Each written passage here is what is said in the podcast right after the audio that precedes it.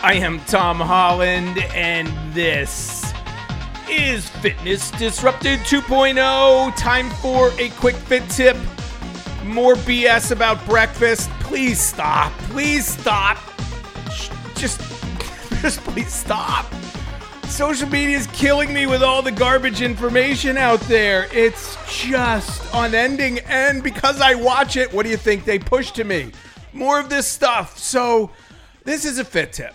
I'm not going super deep, but because I am who I am, how many do I have? I got two or three studies that I'm going to try to squeeze into this next 10 minutes. Uh, just to just to support all of this lunacy that's out there. So, yes, more BS about breakfast. So, I've done podcasts about it, specific ones. I went back, pulled again a couple of the studies that I've talked about. Uh, I, am a believer in breakfast. Uh, we're gonna quickly define it, but like enough. You know, you know what social media is now. Now I, I'm I'm finally getting it.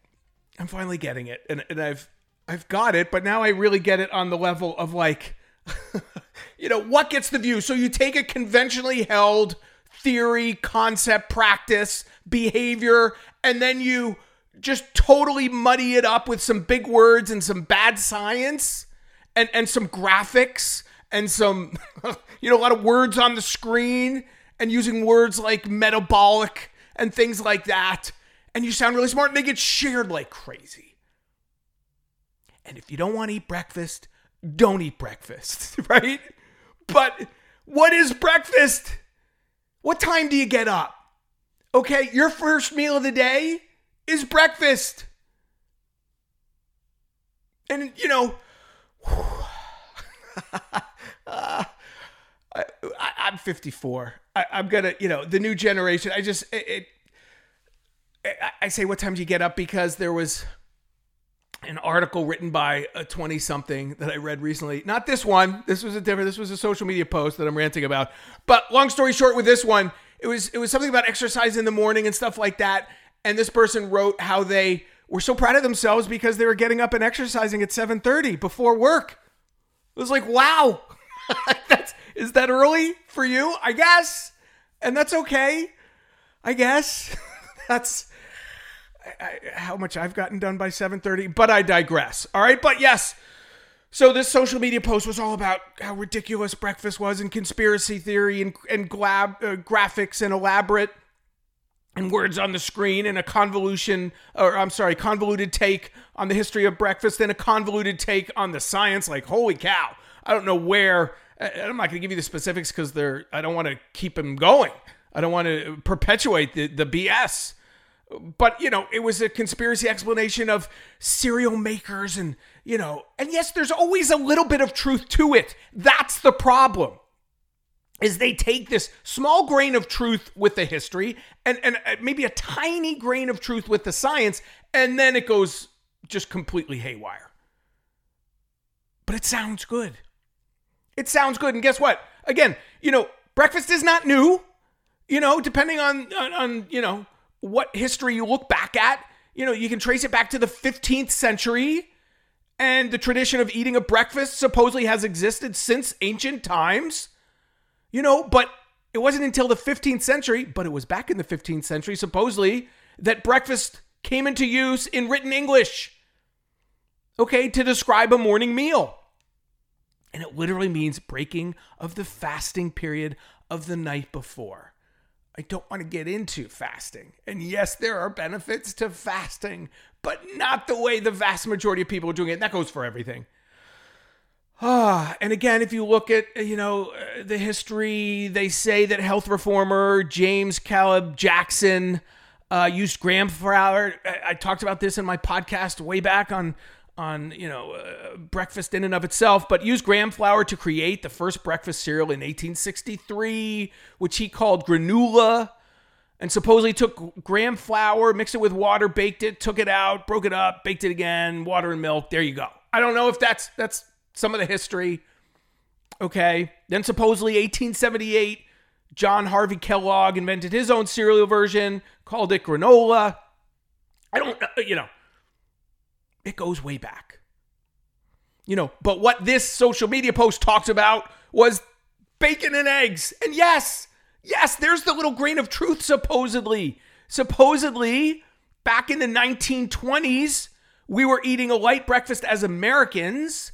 And so a PR relations guy named Edward Bernays supposedly persuaded doctors to promote bacon and eggs as a healthy breakfast in order to promote the sales of bacon for Beech-Nut, which I didn't know was a packing company back then, and had diversified into food products. I don't care about the history, but my, my point in bringing it up is it didn't just it wasn't just bacon and eggs. That that's not when the the concept of breakfast started. And and what is breakfast? It's the first meal of the day. What is food to you? You know, there's that fine line that they talk about. I always I still get offended, but I got offended a lot more back in the day when when people would say to me, "Well, you don't appreciate food. You don't appreciate food the way I do." And it's like, "No, no, no, no. I, I do. I do. But I also know what's good for me and what's bad for me. And I also follow that 80 20 principle. And I enjoy my healthy foods and I enjoy my indulgences. And I've traveled the world and been to places like Rome and, and Paris and sat down and ate incredible food. It was the portion size and the quality that mattered. And so that's what we're really talking about here. Are we talking about unhealthy breakfast foods? Or are we talking about the first meal of the day? And that's where the, the, the argument that I watched was so specious and so flawed. Yeah, bacon. I don't eat bacon. I have friends who love bacon. you probably, many of you probably love bacon. And if that's your indulgence every now and again, awesome. And that's also why so many of the studies are flawed. The studies into uh, breakfast, just like everything else in fitness and, and nutrition, are all over the place. But one of the major problems with that is because they are self reports and they didn't and don't often look at the quality. They just ask people, do you eat breakfast? And then when they have eggs, one of the reasons eggs have gotten a bad rap is because the people who eat eggs and they ask the question, do you eat eggs for breakfast? Well, so often they're eating it with bacon and other things that are unhealthy.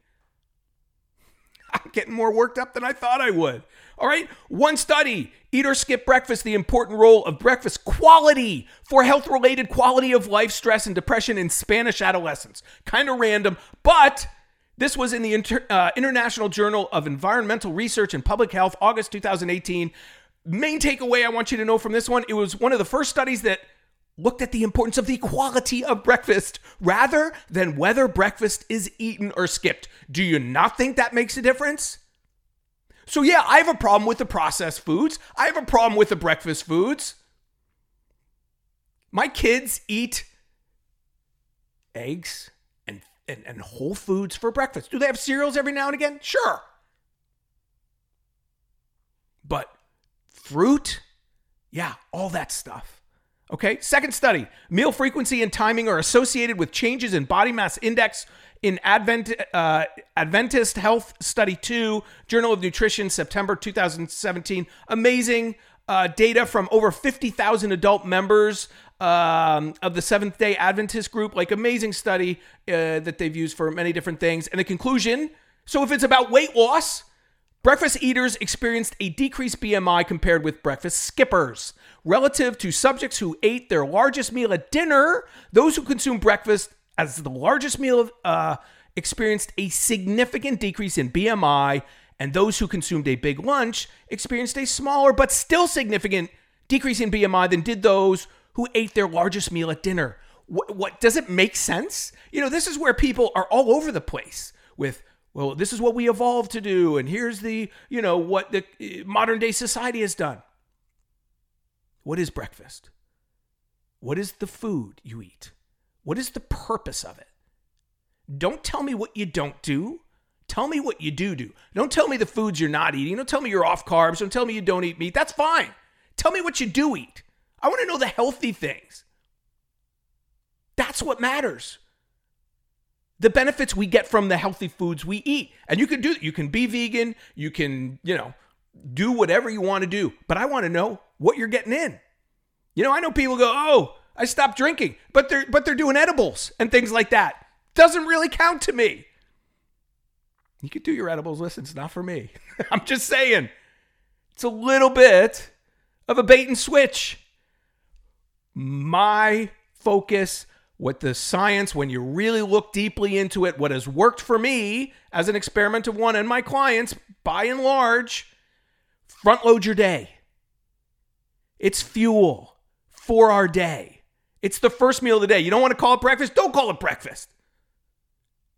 And, and for those people who are fasting and things like that that don't believe in breakfast well if you're if you're skipping something you don't believe in in the first place are you really fasting because you you don't believe you're supposed to have it anyway so you're not skipping anything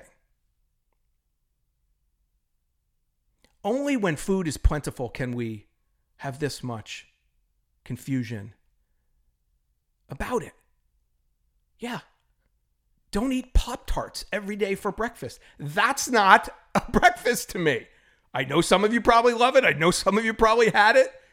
It's not for me. And that's setting yourself up for a problematic day because of the sugar highs and lows. When you start your day with slow releasing carbohydrates, healthy fats, lean sources of protein, satiety, the wheels just are not going to fall off the way they most likely would if you didn't. All right? I'm going to wrap it up. I want to go on for another hour. This is what the science shows, and yes, it's all over the place, but people who uh, have uh, lost a significant amount of weight, kept it off, one of the you know top things they do, they weigh themselves frequently, they eat breakfast, and a couple other things, but those are up there. If you don't eat breakfast, and again, like, I now am annoyed with the term. It's the first meal of the day. And listen, if you're sleeping until 10 and you're eating your first meal at 1, I guess you don't call it breakfast. Your first meal of the day is breakfast. Eat healthy foods, fuel your body and your brain. It feels good. Stop making it complicated.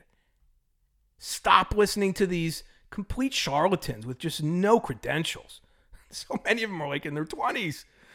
Oh my gosh. Not to say age is a factor, but you know, where's the experience and the education? Uh, that's it. Enough. I like my breakfast. I like my huge breakfast. And again, when I don't front load my day enough, the wheels fall off for me. Then I'm going to eat a sleeve of Girl Scout cookies because I didn't eat enough. I know that. And that's my body. And again, if if if you don't eat for 5 hours after you wake up and you're healthy and your numbers are good and your energy levels are up, awesome. Awesome. But I'm going to give you the science and what works for the vast majority of people, right? Okay, it's not just about eating breakfast, it's about eating a healthy breakfast, the right breakfast, and a lot of it. Most people don't do any of those things. They don't eat the right breakfast, they don't eat enough of it. And if you do that, generally speaking, you're going to probably find good things happen. All right, Tom H. Fit, Instagram, Tom H. Fit, Twitter, teamholland.com. You can reach me, uh, email me through the site. Please don't hesitate to reach out. Questions, comments, love to hear from you. Please subscribe, rate, comment, whatever you can do to support Fitness Disrupted 2.0, brand new podcast. Again, this is science. Did I bring you all the studies? I feel like I missed one. Uh, I did, and it's a it's a fit tip. I can't believe I even squeezed in a couple. Uh, let me know what you think. Do you eat breakfast? What's your healthy breakfast? What's your go to? All right. There's so many different options. now I got to stop. Uh, that's it. We control three things, people how much we move, what we put into our mouths. Yes, that includes breakfast and our state of mind. And that is awesome. I am Tom Holland, exercise physiologist, certified sports nutritionist, lover of everything fitness, and my only goal is to have us all live our best lives. That's my bias, all right? Here's Jack LaLanne on my radio show many years ago. I hope that each and every one of you wonderful people that are listening to Tom's great show will do something for the most important person on this earth, you.